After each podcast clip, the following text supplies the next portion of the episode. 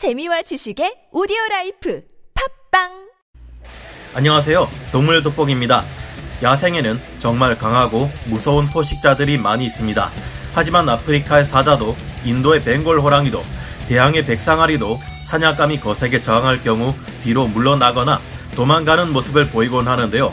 그런데 이와는 반대로 덩치가 작은데도 불구하고 겁을 완전히 상실한 듯한 동물이 있습니다. 이 동물은 네 마리의 사자 앞에서도 거칠게 저항해 살아남았고 가장 치명적인 독을 가진 독사에게 물리면서도 마치 식신처럼 이들을 정신없이 먹어대는데요. 어떻게 된 동물이 10kg도 채 안 되는 덩치를 가진 녀석이 사자도 단독으로 사냥하기 어려운 물소, 누, 영양 같은 대형 초식 동물들을 공격해 황천길로 보내기도 합니다. 오죽하면 기네스북에 정식으로 세상에서 제일 겁없는 동물이라고 등록까지 돼 있을 정도인데요. 오늘은 전 세계에서 가장 겁없는 동물로 자신을 가로막는 그 어떤 것도 신경 쓰지 않고 박살 내려 드는 무지막지한 성질의 동물 허니베저 벌꿀 오소리에 대해 알아보겠습니다. 전문가는 아니지만 해당 분야의 정보를 조사 정리했습니다. 본의 아니게 틀린 부분이 있을 수 있다는 점 양해해 주시면 감사하겠습니다. 벌꿀 오소리는 모든 독사들의 천적이라고 할 수 있습니다. 나텟, 허니베저라고도 불리는 벌꿀 오소리는 식용목 족제비과의 동물입니다. 생긴 건 귀엽지만 성질이 대단한 족제비과 동물들 중에서도 벌꿀 오소리는 그 정도가 가장 심하다고 볼 수 있는데요. 몸통은 오소리와 비슷하게 생겼으며 머리는 둥글고 큰데 머리 위에 흰색 털이 독특합니다. 옛날에는 우리나라에서 어린아이들이 자다가 이불에 오줌을 싸면 복식과 쭉정이를 선별할 때 쓰는 키라는 것을 머리에 뒤집어 쓰고 이웃집에서 소금을 얻어오게 시키고 나는 풍습이 있었습니다. 벌꿀 오소리의 흰색 털은 마치 이 키를 뒤집어 쓴 것처럼 생긴 것이 특징인데요. 벌꿀 오소리는 몸 길이 약 60cm, 꼬리 길이는 약 15cm에 몸무게가 겨우 8kg에서 10kg 내외입니다. 벌꿀 오소리는 잡식성 동물로 주로 소형 파충류, 설치류, 조류, 곤충 등의 동물과 알뿌리, 과일 같은 식물을 잘 먹습니다. 거기에 새 알과 썩은 고기도 잘 먹는데요. 벌꿀 오소리는 특히 위험하기로는 둘째가라면 서러운 전갈이나 독거미, 지네, 여러 독충을 잡아먹는데 그 중에서도 독사를 사냥하는데 특화된 전문가입니다. 치명적인 독성으로 악명 높은 케이프 코브라, spitting 코브라는 물론 공격적이며 방울뱀 독의 70배에 달하는 신경독을 가진 검은 맘바, 초록 만바, 제임슨 만바나 가시북 살무사, 인도 코브라 같은 극도로 위험한 독사들을 잘만 잡아먹는 놀라운 모습을 보여줍니다. 어떻게 이런 일이 가능할까요? 그 이유는 벌꿀 오소리가 코브라와 같은 독사의 독에 강한 저항력을 가지고 있기 때문입니다. 벌꿀 오소리가 코브라를 사냥하는 장면을 보면 별다른 전략이란 것이 없습니다. 그냥 독사가 물든지 말든지 냅다 돌격해서 독사의 머리 부분부터 마구 먹어치워 버리는 것인데요. 물론 이러다가 독사에게 물리기도 하고 벌꿀 오소리도 몸에 독이 퍼지면 쓰러집니다.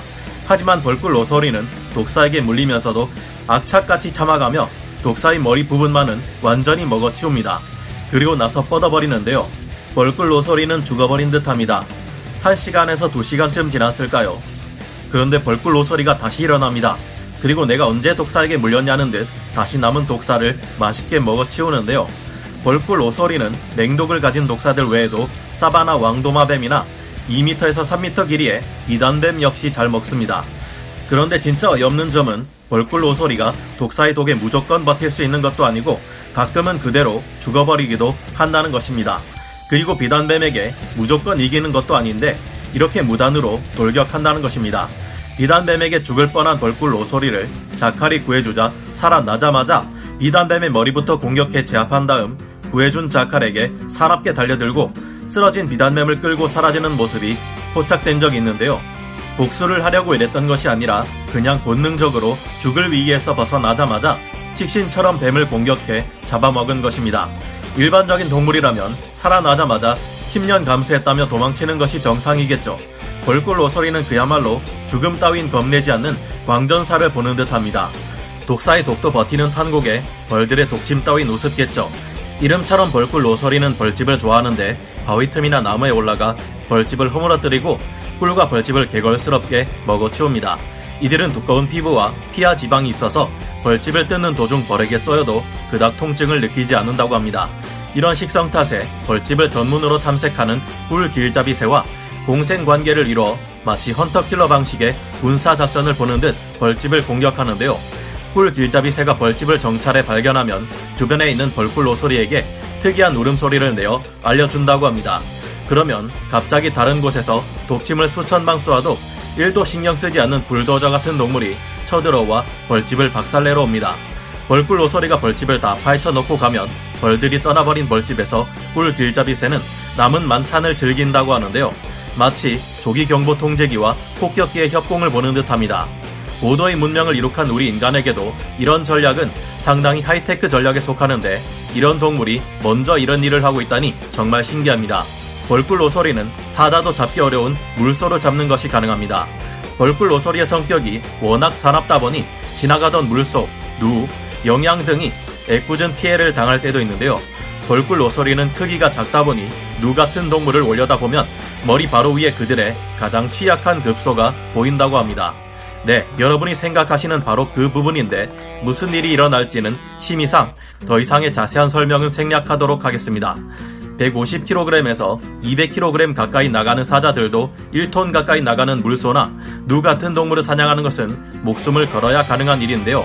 그런 점을 생각해보면 벌꿀 로소리가 얼마나 공격적인 동물인지 알 수 있습니다. 하지만 벌꿀 로소리도 천적이 없는 것은 아닙니다. 통상 사자나 표범, 자칼이나 나일라거가 벌꿀 로소리를 사냥해 잡아먹는데요. 하지만 절대 쉽게 끝나는 법이 없습니다. 늙은 사자 한 마리와 벌꿀 로소리가 싸우다가 둘 다 죽어버린 경우도 있으며 어린 사자 네 마리를 상대로 한 마리의 벌꿀 로소리가 살아남은 적도 있을 정도인데요. 표범이 나이 들어 약해진 벌꿀 로소리 한 마리를 잡는데 한 시간이나 걸리기도 했습니다. 벌꿀 로소리는 가죽이 매우 두껍고 헐거워서 다른 동물이 목 뒤를 물어도 고개를 180도 돌려 반격하는 것이 가능하기 때문이었다고 하는데요. 워낙 유연한 신체 또한 이때 큰 역할을 했다고 합니다. 벌꿀 로소리가 사자들에게 강적은 아니지만 워낙 성질이 지독하고 잡기가 까다로운 데다가 막상 잡아놓고 보면 먹을 고기도 별로 없어서 잘 사냥하지 않는 편이라고 합니다. 지금까지 벌꿀 로소리를 살펴보면 인생 그 자체가 깡인 동물이라 할 수 있겠는데요. 만약 벌꿀 로소리가 덩치 큰 동물이었다면 코모도 왕도마뱀 같은 동물이나 아나콘다 같은 대형 파충류들까지 위험하지 않다 장담할 수 없을 것 같은데요. 이들이 진화를 통해 덩치를 키운다면 무슨 짓까지 벌이게 될지 그 끝이 궁금하기도 합니다. 벌꿀 로소리가 멸종 위기에 빠져 있다는 말은 없는데 그래서 오늘은 정말 간만에 기분이 좋네요. 키도 작고 덩치도 작은데 굉장한 활약을 펼치는 운동선수들에게 벌꿀 오소리라는 별명이 붙기도 합니다.